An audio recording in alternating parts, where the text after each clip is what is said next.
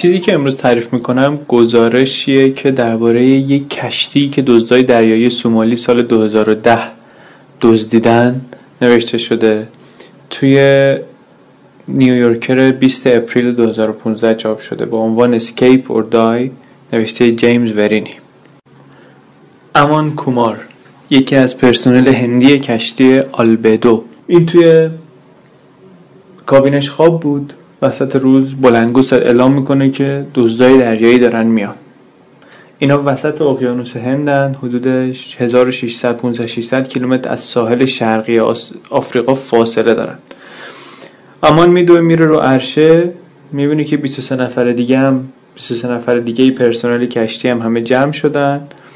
با اون هم کابینیش که اونم یه هندیه به اسم راجبار نگاه میکنن، از دور میبینن بله، سایه یک قایق کوچیکی روی موجا مشخصه که داره به اینا نزدیک میشه. کاپیتان کشتی یه پاکستانی به اسم جاوید خان دو تا ایمیل رو از قبل درافت کرده بوده، یکی برای نیروی دریایی اتحادیه اروپا، یکی هم برای اداره‌ای که اینا باید وقتی کشتی دزدیده میشه بهش خبر بدن. این ایمیل‌ها رو درافتش آماده بوده، فقط مختصات محل کشتی رو توش وارد میکنن و دکمه سند رو میزنن، این ایمیل‌ها میرن. بعد دستور میده به این سکاندار و اینا که شروع کنن مانور مثلا زیگزاگ دادن، به موتورخونه هم دستور میده که با تمام قدرت برونن که بتونن مثلا دست اینا فرار کنن. در واقع این آخرین تلاشاشونه برای اینکه دست دزدا نیفتن. الان صبح روز بیست و شش نوامبر دو هزار و ده، محل یه جایی غرب مالدیو، به مراتب نزدیکتر به هند تا به سومالی. اون سال دو هزار و ده تا اون موقع بیشتر از دویست تا کشتی رو دزدای دریایی سومالی دزدیدن. این کشتی رو اینا قبل از اینکه حرکت کنن سیم خاردار کشیدن دورش، برقدارش کردن، مثلا آماده است که دو شاخه داره که بزنن به برق که کسی نتونه بدون اینکه اینا بخوان سوار کشتی بشه. کاپیتان به امان میگه، امان هم میره دو شاخه رو میزنه به برق که مثلا این سیم هم برقدار بشه. قایق دزدا نزدیک میشه، میرسه نزدیک کنار کشتی، چهار تا مرد تیشرت تنشونه و یه اسلحه هایی مثل کالاشنیکوف هم دستشونه و نردبون میندازن و خیلی راحت میان بالا. کاپیتان این کشتی دوره خاصی برای مقابله با دزدی دریایی ندیده بود، اگه دیده بود شاید مثلا حالا یه شلنگ آتش نشانی، یه حرکتی، یه چیزی، اما کاپیتان کاملا ناآماده است.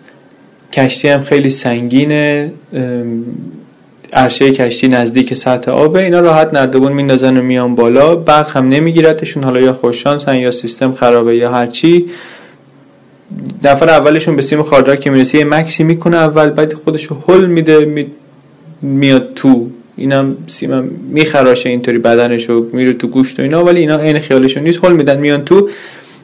خیلی حالت خشنی که مثلا کومار میگه که مثلا فکر نمیکنم آدمای اینقدر وحشی توی این دنیا وجود داشته باشن. کاپیتان دستور میده به شهریار علی‌آبادی که حالا بعدن میگیم کی هست که همه رو جمع کنه ببره موتورخونه. اینا همه میرن موتورخونه و از پایین صدای گلوله و شکستن شیشه و اینا رو میشنون و بعد بلندگو دستور میده به کاپیتان که کاپیتان بیا روی کشتی، اگه نه همه رو میکشیم.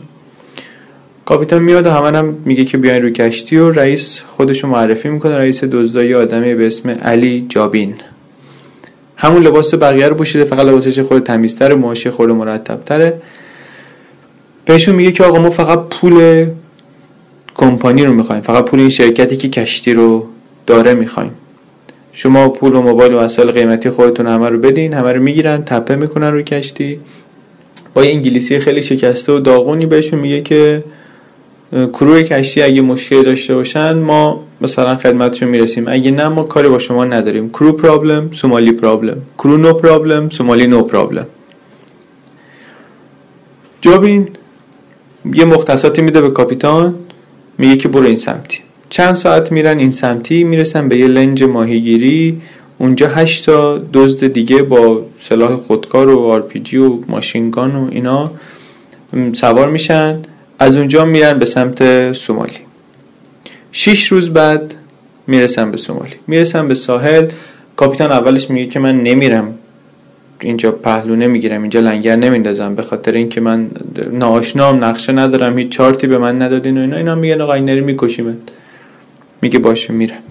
میره و یه جای پنج کیلومتری ساحل لنگر میندازن و میگن که ما زیاد مزاحم شما نمیشیم، شما مهمون مایی، هر وقتی که شرکت باج ما رو داد شما میرید خونه. این آمان کومار که گفتیم این دونپایه ترین آدم روی کشتیه و جوان ترینشون هم هست، هجده سالشه. تا پارسال که رفته هند یک مدرسه‌ای که دریانوردی مثلا یاد بگیره و اینا، آب ندیده بوده کلا. وقتی که بهش میگن که اگه بری روی این کشتی آلبدو مای دویست و پنجاه دلار بهت میدن، اصلا باورش نمیشه. تو عمرش هم انقدر پول یه جا ندیده بوده. خیلی خوشحال میشه و میره سوار هواپیما میشه برای اولین بار و میره دبی و اونجا یه هندی دیگر هم که قراره با هم دیگه سوار کشتیش هم پیدا میکنه و با هم دوست میشن و با هم همکابین میشن و خیلی خوشحاله از این تجربه‌ای که داره و از این پول کلونی که داره در میاره. کاپیتان جاوید خان اهل کراچیه. همونطوری که توی کشتی‌های باری اینطوری مرسومه، کروی کشتی چند ملیتی هن. شش تا پاکستانی هن، هفت تا بنگلادیشی هن، شش تا سریلانکایی هن، یک نفر ایرانیه به اسم شهریار علی‌آبادی که گفتیم. این قوم و خویش صاحب کشتیه. یه پسر بیست و شش ساله‌ای، قیافه خیلی عبوس و جدی داره، خیلی تجربه کمی داره در دریا، ولی بعد از کاپیتان بالاترین آدم کشتی حساب میشه، بالاترین آدم غیر افسر کشتی حساب میشه. کاپیتان یه آدم ولی خیلی با تجربه، چهل سال رو آب داره میره میاد. دختر کاپیتان دبی زندگی میکنه. قبل از اینکه بیاد میگه که من نگرانم و اینا و خیلی دزدی زیاد شده و اینا، بیا و این سفر رو نرو. ولی میگه او من که نمیتونم، من کاپیتان کشتی هم نمیتونم بگم که من نمیرم. من بگم نمیرم سفر کنسل میشه، مسئولیت دارم و اینا، باید برم. یه برقکار مصری هم داشته کشتی که شب قبل از این که اینا ترک کنن دبی رو، خواب میبینه که آقا اتفاق بدی قراره بیفته واسه این کشتی و اینا، جا میزنه میگه من نمیام. میگه نمیام و حتی پول اون چند روزی هم که کار کرده بود نمیاد بگیره و هیچ. وقتی که اینا میرسن اونجا لنگر میندازن، بیشتر دزدا میرن دزدا میرن یه دوازده نفر نگهبان مسلح میان به جاشون. یعنی کلا یه تیم جدید میاد با دو تا آشپز، یه نفر یه آدم قوی هیکل با یه صدای کلوفت دورگه هم میاد، میگه من رئیس جدیدم و اون جابین که قبلا رئیس بود میشه حالا سرنگهبان. آلبدو یه کشتی حدود صد و پنجاه متر طولشه، بارش هم چند هزار تن سیمان و برنج و بشقاب قاشق و اینجور چیزاست. صاحب کشتی یه شرکتیه به اسم مجستیک انریچ شیپینگ. مالک امید خسروجردی، کسی که دو هزار و نه این کشتی رو خریده برده مالزی، یه پرچم دیگه گرفته، یعنی پرچم مالزی گرفته زده روی کشتی. یه کشورهایی هستن پرچمشون رو میدن که کشتی ها استفاده کنن، به خاطر اینکه استانداردهای پایین تری رو اعمال میکنن، ارزون تر در میاد برای صاحب کشتی که پرچم اون کشورهای سالس رو داشته باشه. در عوض اگه یه اتفاقی برای کشتی بیفته اینا هیچ مسئولیتی نمیپذیرن. ضمن اینکه یه همچین ارنجمنتی تو دوره تحریم هم خیلی کمک میکرده که کشتی که ایرانی بوده راحت تر بتونه تردد کنه و اینها. این به رغم اسم پرطمطراقش، این شرکت مجستیک انریچ شیپینگ شرکت یه نفره‌ای بوده. سایتش هم که نگاه میکنی این آقای خسروجردی به نظر میرسه تنها عضو شرکته. تحصیلاتش هم مهندسی نانو الکترونیکه. کشتیایی که میرن نزدیک سومالی، یا کشتیایی که اون موقع میرفتن نزدیک سومالی، معمولا هم بیمه دزدی دارن، بیمه دزدی دریایی دارن، هم بیمه منطقه جنگی، چون بالاخره اونجا منطقه ناآروم اینا هست. این کشتی رو این آقا هیچ کدوم از این بیمه ها هم براش نخرید. سومالی یه دولت مرکزی خیلی ضعیفی داره. بیشتر هم به خاطر ضعف دولت مرکزی ظرف مثلا این دهه گذشته این گنگای دزدای دریایی تونستن که خیلی از بین جوانای بیکار سومالی یارگیری کنن، تشکیلاتشون رو گسترش بدن، یه منطقه بزرگی رو توی دریا کردن منطقه عملیاتی خودشون. سال دو هزار و ده که فکر میکنم سالی که مثلا اوج فعالیت‌های ایناست، دست همشون هم اسمارت فونه، ارتباطاتشون هم همش از طریق همین شبکه‌های اجتماعی و ایناست. مذاکره کننده حرفه‌ای دارن و سیستم کارشون هم اینه که یه سرمایه اولیه باید گذاشته بشه برای اینکه کشتی رو بدزدن. سرمایه اولیه رو سومالیایی که دارن گوشه کنار دنیا کار میکنن اونا جمع میکنن، سرمایه رو میذارن، بعد کشتی دزدیده میشه. معمولا ظرف مثلا چند هفته باجو میگیرن و سرمایه با یه سود خیلی خوبی برمیگرده به سرمایه گذار. این که چقدر سریع سود برگرده بستگی به توانایی شرکت صاحب کشتی داره در جمع کردن باج و البته توانایی دزدا در اینکه یک برآورد خوبی از ارزش کشتی و بارش و توانایی شرکت صاحب کشتی داشته باشن، بتونن خیلی سریع بدون اینکه واقعا بدونن بار چیه، دیتیل کار چیه، یه تخمین بزنن که آقا اینا اینقدر میارزه یا اینا اینقدر حاضرن براش پول بدن. آلبدو رو که میدزدن یک ماه بعد عدد میدن، میگن آقا ما شش میلیون دلار میخوایم. خسروجردی برمیگرده به خان که واسطه بوده میگه که آقا این عددی که میدن عدد منطقی نیست، یه عددی باید باشه که من بتونم وام بگیرم پول جمع کنم. خانم برمیگرده بهشون میگه که آقا این عددی که شما میدید احتمالاً دو برابر ارزش کشتی و بارشه، اما اینو قبول نمیکنن، میگن همینه که هست. اگر معمولا تخمین اولیه‌شون درست نباشه کار گیر میکنه. چند هفته میگذره، جواب دیگه ای از خسروجردی نمیاد و در طول این چند هفته این کرو دارن کشتی رو به هر حال تعمیر و نگهداری میکنن، بازرسی میکنن، مدام تمیز میکنن. محافظای سومالیایی که آمدن اینا دستشویی نمیرن، هر جایی که میرسن کارشون رو میکنن، اینا باید دنبال اینا برن تمیز کنن. موتور خونه رو مثلا مرتب حواسشون بهش باشه که داره من... من... کار میکنه. چند هفته که میگذره مذاکرات نتیجه ای نمیگیره، اینا شروع میکنن به کتک زدن پرسنل کشتی. یکیشون از فقط این برابر میره رندوم با قنداق اسلحه اینا رو کتک میزنه. ژنراتور کشتی وقتی که مشکل پیدا میکنه وای میسه، سرمهندسی کشتی رو میگیرن، انقدر میزنن بیهوش میشه. یا خان و کاپیتان کشتی رو برمیدارن، مچ پاشو میبندن، کله پا آویزونش میکنن تو دریا. بعد از حدود ده هفته توی فوریه خسروجردی زنگ میزنه که من یک میلیون دلار میتونم جمع کنم بدم. اینا باور نمیکنن که ارزش کشتی اینقدر کم باشه. ضمن اینکه همون ماه در شمال سومالی یه سری دزدای دیگری یه نفتکشی رو دزدیده بودن و تونسته بودن براش سیزده و نیم میلیون دلار باج بگیرن. دزدای آلبدو هم احتمالاً تحت تأثیر همون باج رقمو میبرن بالا، میگن آقا ما هم سیزده میلیون دلار میخوایم. خب این مذاکراتو بیشتر از قبل به بنبست میکشه. چهار ماه میگذره. بعد از چهار ماه یه رئیس جدید میاد. رئیس قبلی کم کم فهمیده بوده که این کروی کشتی اگر از نگهبانا و این دزدا فقیرتر نباشن وضعشون بهتر از اینا هم نیست. برای همین اینا نمیتونن پولی جمع کنن یا حتی دولتاشون رو وادار کنن که پولی بدن. نتیجتاً کتک زدنشون و تحت فشار گذاشتنشون خیلی فایده ای نداره. رئیس جدیدی که میاد یا این مطلب رو نمیدونه یا اینکه براش اهمیتی نداره. شروع میکنه بیشتر کتکشون زدن. بعدش هم یه لیست درست میکنه، میگه آقا تا یه هفته دیگه اگه خسروجردی جواب ما رو داد داد، اگه نداد ما طبق این لیست شروع میکنیم از بالا میکشیم. یه هفته میگذره، جوابی نمیاد از خسروجردی. اینا رو جمع میکنه رو عرشه، میشونن کنار هم دست بسته و اینا. علی‌آبادی هم برمیگرده به این راجبار هندیه کنارش، میگه که بلوفه، اینا فقط میخوام ما رو بترسونن. از قضا همون راجبار رو صدا میکنن، میاد بیرون، میبرنش یه جایی که بقیه نمیبرن نمیبینن. صدای سه تا گلوله میاد، بعد میگن آقا تو تو دو نفر رو صدا میکنن، میگن پاشین به اینو ورش دارین. اینا میرن میبینن بله یارو رو زدن کشتن.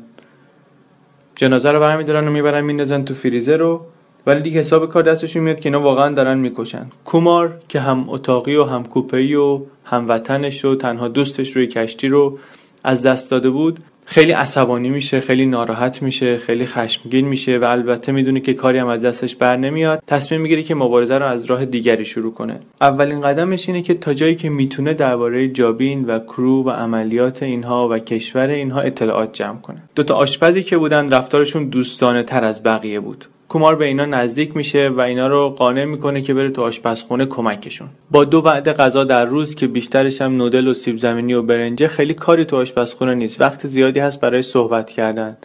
اینا هم یه عادتی که دارن یه گیاهیه به اسم خط خط میجوان، اثر آمفتامینی داره، یه گیاه مخدریه. اینم شروع میکنه با اینا جویدن، اینا های میشن، زیاد صحبت میکنن، کم کم شروع میکنه از اینا کلمه کلمه زبان سومالی یاد گرفتن. یک کاری برای خودش جور میکنه روی عرشه، کمک اون نگهبانای رو عرشه میکنه، برای اونا چای میبره، لباساشون رو میشوره، سیگار میبره. همینطوری کم کم اطلاعات جمع میکنه. از اطلاعاتی که جمع میکنه متوجه میشه آقا مکانیزم اپریشن اینها اینطوریه که یه نظام مالی مرتب منظمی دارن، یه سری فاینانسر هستن، اینا سرمایه گذاری میکنن، کمیته های سرمایه گذاری هستن، یه سری هم کمیته های حسابداری هستن. سرمایه گذارا به نسبت سهامی که گذاشتن اگر که باج دریافت بشه سهم میبرن. پولی که میذارن خرج دزدیدن و نگهداری کشتی تا زمانی که باج برسه میشه، خورد و خوراک و سوخت و گرمایش و نگهبانی و اینجور کارا.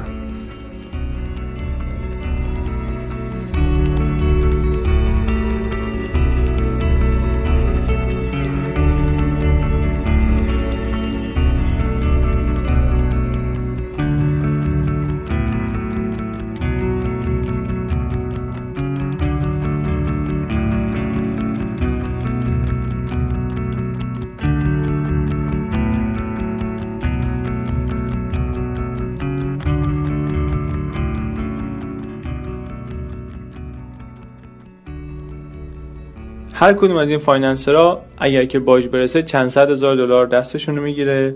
جابین که مثلا سرکرده دوستاست در حدود چند ده هزار دلار، بقیه مثل همین گروه حقوق بگیرن، چند صد دلار اینجا چند صد دلار اونجا حقوق کارگری میگیرن. هرچی مذاکرات کشدارتر بشه تمایل سرمایه گذار برای اینکه سر یه عدد پایینی توافق کنه کمتر میشه، به خاطر اینکه هزینه بالاسریش همینطوری زیاد شده. اینا چیزایی که کمار کم کم دستش میاد.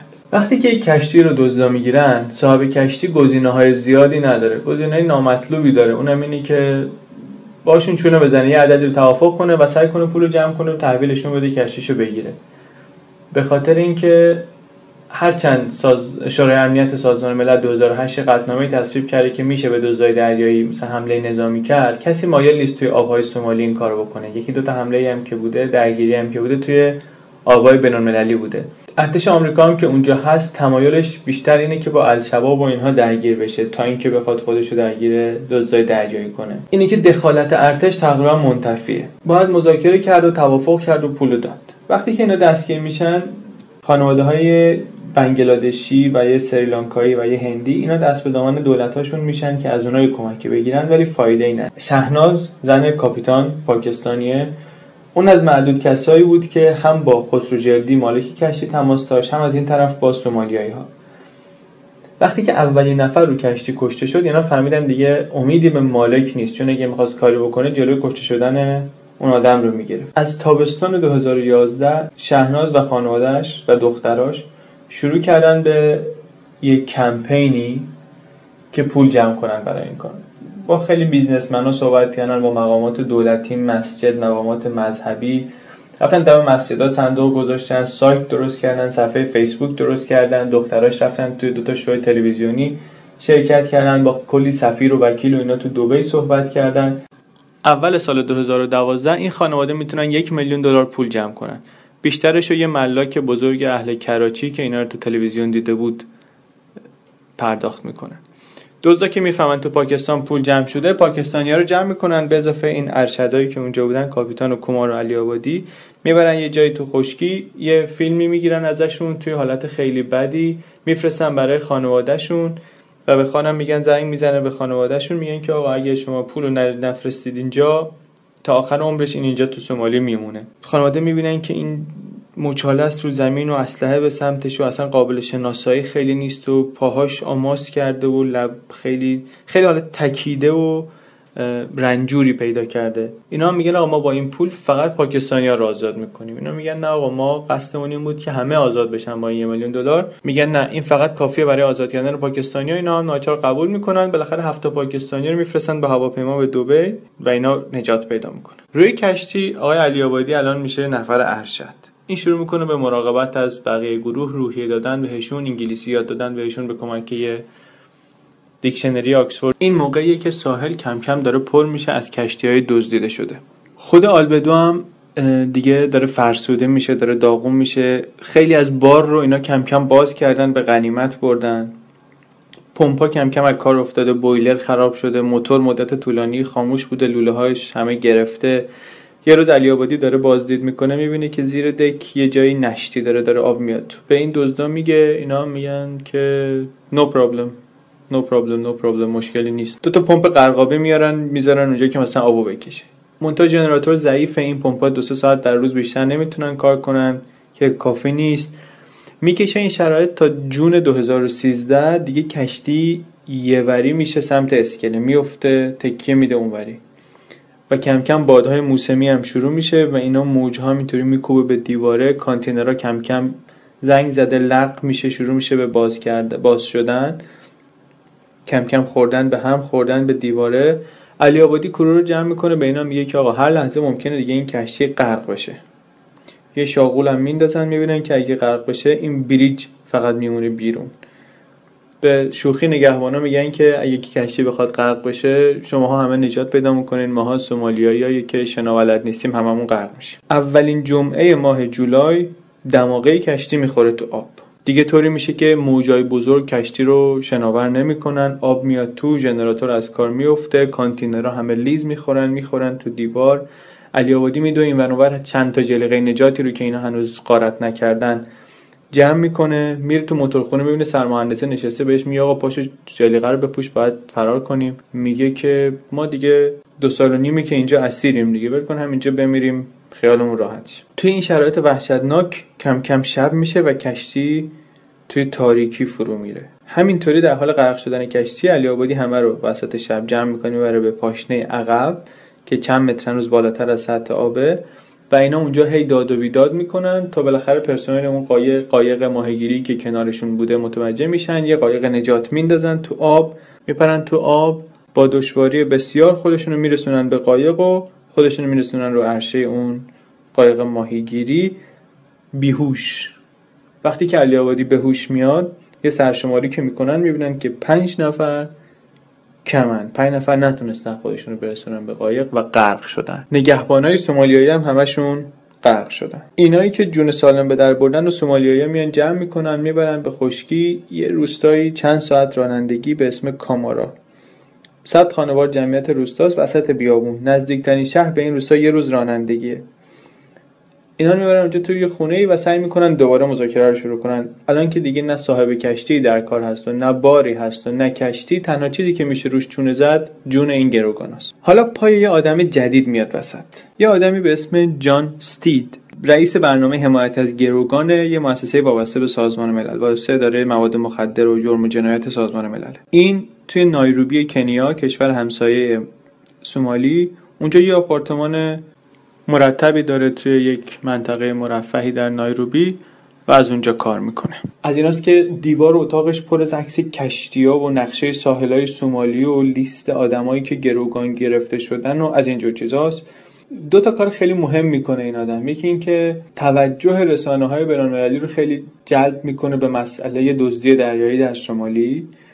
دو اینکه ارتباط میگیره با گروگانگیرا و با دزدا و کمک دارویی میفرسته اونجا، به خاطر اینکه خیلی نگران سلامت گروگاناست و پول میفرسته که اینا بتونن دارو بخرن بدن به اون گروگانا، مراقبت‌های پزشکی اولیه. ولی کارش طوریه که داره عملاً توی یک منطقه ممنوعه قدم میزنه، در حالی که سازمان ملل نمیتونه با دزد و قاچاقچی رابطه برقرار کنه. این آدم که کارمند سازمان ملل مستقیم با گروگانگیر و دزد ارتباط میگیره و البته به خاطر اینکه ارتباط میگیره جون خیلی از آدم‌ها رو نجات میده. اوایل سال دو هزار و سیزده به این استید خبر میرسه که آقا آلبدو داره غرق میشه. یه سری سایت‌هایی هستن که این میدونست که دزدا اون سایت‌ها رو چک میکنن. یه درخواست برای آزادی پرسنل میذاره اونجا، شماره تلفنش هم میذاره اونجا. همونطوری که انتظار داشته کلی آدم شروع میکنن زنگ زدن، کلیشون هم آدمای بی‌ربطن که ادعا میکنن که ما با این دزدایی که آلبدو رو گرفتن در ارتباطیم و میتونیم نجاتشون بدیم و خالی بندی. اما بینشون میدونه بالاخره احتمالاً یکی هم هست که واقعاً کاری ازش برمیاد. در کامارا یک خانومی به اسم سهر شده مسئول این گروگان ها، اینا رو تحویل گرفته. یه خونه اجاره کرده در حومه روستا با دو تا اتاق، یه آشپزخونه، یه دستشویی. یه اتاق نگهبانا میخوابن، یه اتاق زندانیا. زندانیا اونجا شطرنج بازی میکنن، ورزش میکنن، انگلیسی تمرین میکنن، رادیو دارن. اونجاست که متوجه میشن که در سوریه جنگ شده. سحر رو یه خانم چاقوچله محجبه ظاهرا مهربونیه که بهشون به طور مرتب سر میزنه، غذا و سیگار رو خط میاره براشون. کمار هم حالا معتاد شده، با اون نگهبانا میشینه هر شب خط میجوه. کمار با خانم ارتباط دوستانه هم برقرار کرده، بهش میگه مثلا مامان سحرو، اینم میگه تو جای پسرمی میبرتش هر از گاهی برای خرید مواد غذایی. حتی سحرو برمیداره سرنگهبان قبلی رو که این گروگانا بیشتر دوستش داشتن، اونو برمیداره دوباره استخدام میکنه. اونم متوجه شده بود که دیگه بعد از سه سال خبری از یه پول قلمبه‌ای نخواهد بود. سعی میکنه سحرا رو تشویق کنه که اینا رو ولکن برن، اما سحرا ادعا میکنه که من هفتصد هزار دلار تا حالا خرج زنده موندن اینا کردم، گوشش بدهکار این حرفا نیست. بعد از یه مدتی اون علی جابین رو که خشن بود دوباره برمیگردونن دوباره برمیگردونن دوباره این شروع میکنه به کتک زدن اینا. اینا رو میبرن وسط بیابون کتک میزنن، در حالی که دارن شکنجهشون میدن زنگ میزنن به خانواده هاشون که مثلا تحت فشار بذارنشون. حالا به خاطر کتک و به خاطر اون شرایط بدی که دارن، عفونت زیاده، مریض میشن، آلودگی زیاده. علی آبادی رو زدن تو صورتش، دندونش افتاده، عفونت کرده، شرایطشون دوباره بد میشه. علی آبادی سعی میکنه که برقرار تشویق کنه به این که آقا ما باید از اینجا فرار کنیم.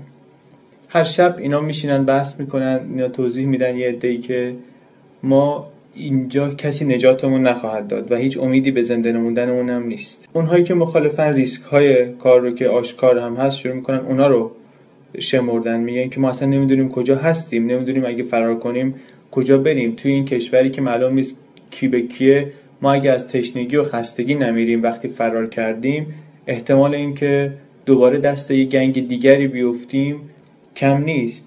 هر شب بحث میکنن، هر شب رأیگیری میکنن، ولی به جایی نمیرسن. اول سال دو هزار و چهار یه دفتر وکالتی در لندن قبول میکنه که پرونده اینا رو بگیره دستش و دنبال کنه به صورت پروبونو، بدون اینکه پولی بگیره. دویست هزار دلار پول از خیریه‌ها جمع میکنه.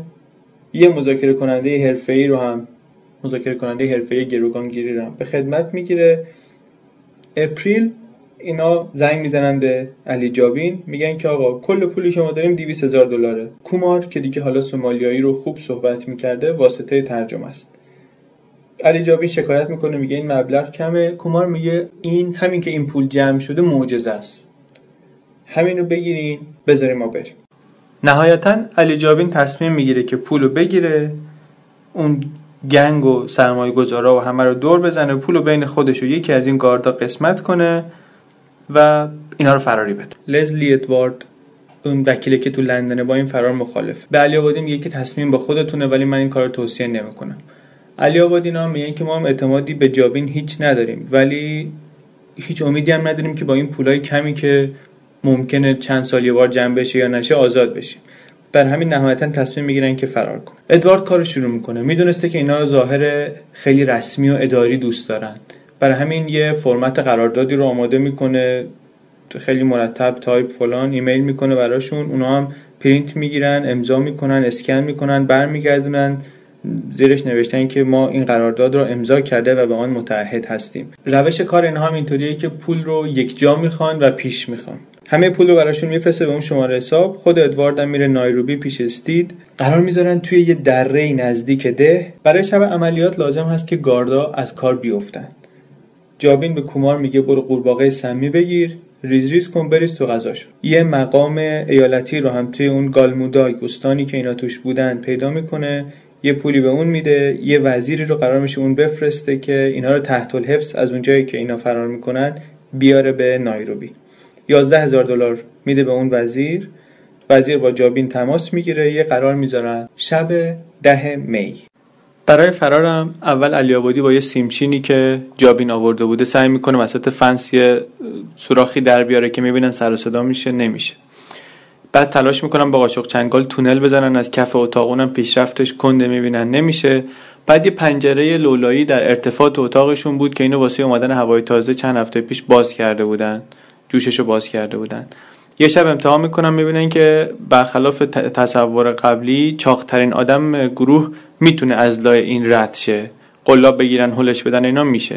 تصمیم میگیرن که خب از این فرار میکنیم. ده می میشه. شب این وزیره با گارد مسلح اومده به اون محل قرار. یه هواپیمایی هم تو نایروبی تو فرودگاه سوختگیری کرده، استندبای آماده پرواز. منتظر که اینا بیان. جابین چند شب قبل یه پاکت قرص خواب داده به کومار. کومار این قرصا رو له میکنه، شب میریزه تو چای و تو غذای نگهبانا، خودش میچشه، میبینه خیلی تلخ نیست، خودو بیشتر میریزه که خیالش راحت باشه که اینا میخوابن. شب میشینه با اینا به جویدن خط. چند ساعت میگذره، میبینه اینا خوابشون نمیگیره. معلوم میشه که خط اثر قرص ها رو خنثی میکنه. شب بعد بیشتر میریزه. انقدر زیاد میریزه که میبینه این غذا تلخه و اگه اینو بده بهشون میفهمن. غذا رو میزنه میریزه، میگه ببخشید پام خورد غذا ریخت و اینا. بیخیال میشه. خلاصه چند شب همینطوری میگذره. بعد از شش شب وزیر زنگ میزنه به استید که آقا اینا نیومدن، من میرم خونه. ادواردم میبینه نقشه عملی نشد، فکر میکنن که جابین پیچوندتشون. ادواردم بعد میگرده لندن. هفته اول جون جابین ساقی رو که تأمین کننده اصلی خط برای کل روستا پیدا میکنه، یه رشوه‌ای بهش میده که یه هفته بارو نیاره. اون گاردی که همدست جابین بوده میره دوباره قرص خواباور میگیره، میاد میده به کومار. به علی‌آبادی هم میگن آقا آماده باش، امشب شب فراره. میریزن تو غذا و حالا که خطی در کار نیست، اینا هم بیشترشون زود خوابشون میبره. علی‌آبادی و بچه‌ها هم لباس تیره میپوشن و پا برهنه آماده فرار. تلفنم علی‌آبادی و کومار تلفنم دارن، تلفناشون هم میذارن رو ویبره، قرارم میذارن آقا اگه کسی دستگیر شد از ما بقیه همونجا تسلیم میشه. ساعت سه و نیم صبح جابین زنگ میزنه به علی‌آبادی که حرکت کنین، من تو ماشین بیرون روستا منتظرم. اون گاردی که هم دست جابین بوده تو حیاط سر اون یکی گاردی رو که بیدار بوده با یه ویدیویی رو تلفنش گرم میکنه.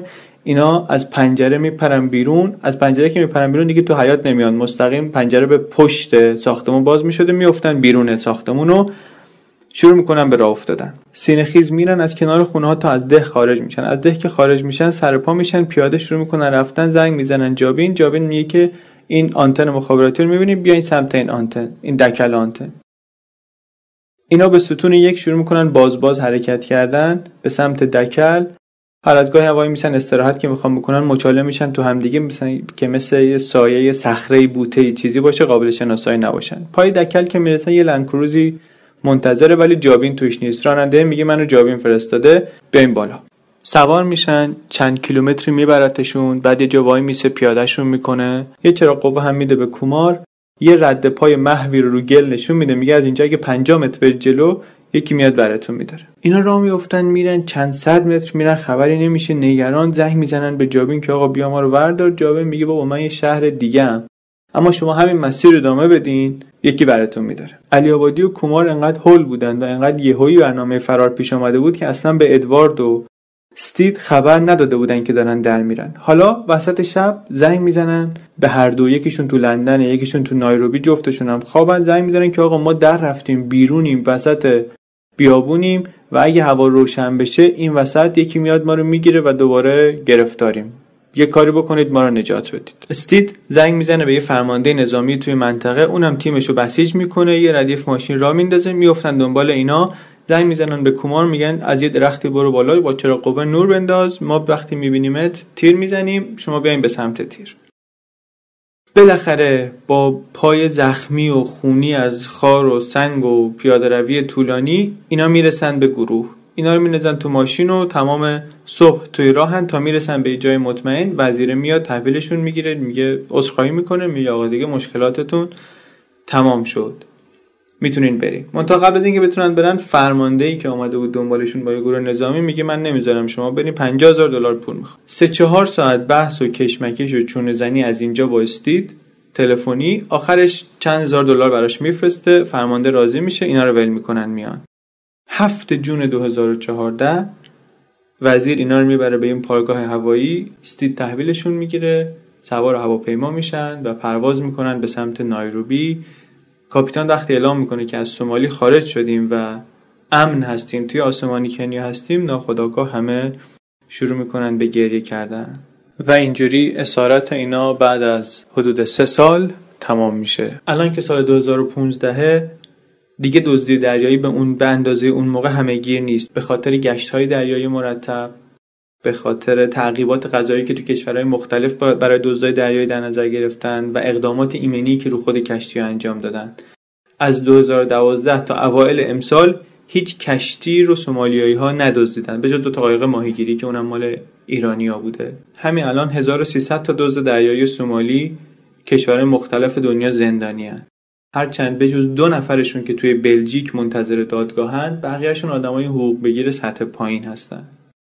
سرنوشت اینا هم اینطوری شد که علی‌آبادی وقتی برگشت ایران، خسروجردی مالک کشتی رفت فرودگاه به استقبالش، منتها علی‌آبادی همونجا جلوی جمعیت و مقاماتی که رفته بودند باهاش برخورد بدی کرد و کاری کرد که خجالت بکشه از بی‌مسئولیتی که نشون داده در قبال پرسنلش. علی جابین که پولو گرفته بود و اینا رو فراری داده بود و دودره کرده بود دزدای دیگر رو، اواخر سال دو هزار و چهارده در موگادیشو گلوله میخوره و کشته میشه. معلومم نیست که آیا ارتباطی به این پرونده داشته گشته شدنش یا نداشته. جاوید خان کاپیتان کشتی با هیچ کدوم دیگه از بچه‌هایی که رو کشتی بودن بعداً تماس نگرفت، اما علی‌رغم میل باطنی خودش و علی‌رغم خواست خانواده‌اش مجبور شد که دوباره به دریا برگرده، چون همه پسنداز خانوادگی رو برای آزاد کردنش هزینه کرده بودن و مهارت دیگه‌ای هم نداشت که کار کنه.